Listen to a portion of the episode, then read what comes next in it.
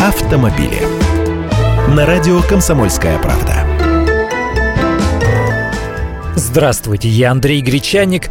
Трансвеститы и педофилы больше не рулят. Постановление правительства, устанавливающее перечень заболеваний, препятствующих управлению машиной, вступило в силу с двенадцатого января.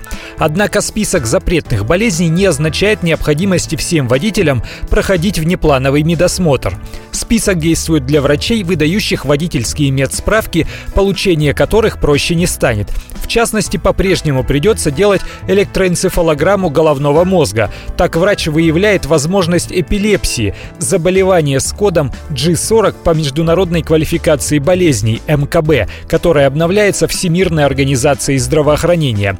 Вот из этой самой эм ка бэ и взяты теперь перечни заболеваний, с которыми к рулю не допустят. В частности, расстройства психики и поведения. В эм ка бэ они выделены в целый класс. От алкоголизма и наркомании до умственной отсталости и расстройств личности, в которые, кстати, помимо истерического и прочих расстройств, входят транссексуализм, трансвестизм и прочие подобные измы. А сексуальная ориентация человека не имеет к данным заболеваниям никакого отношения и не является психическим расстройством и расстройством поведения, так пояснили в Минздраве.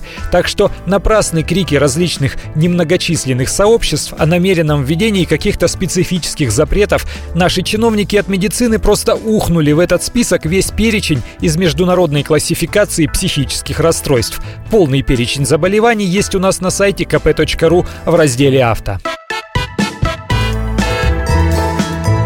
Автомобили.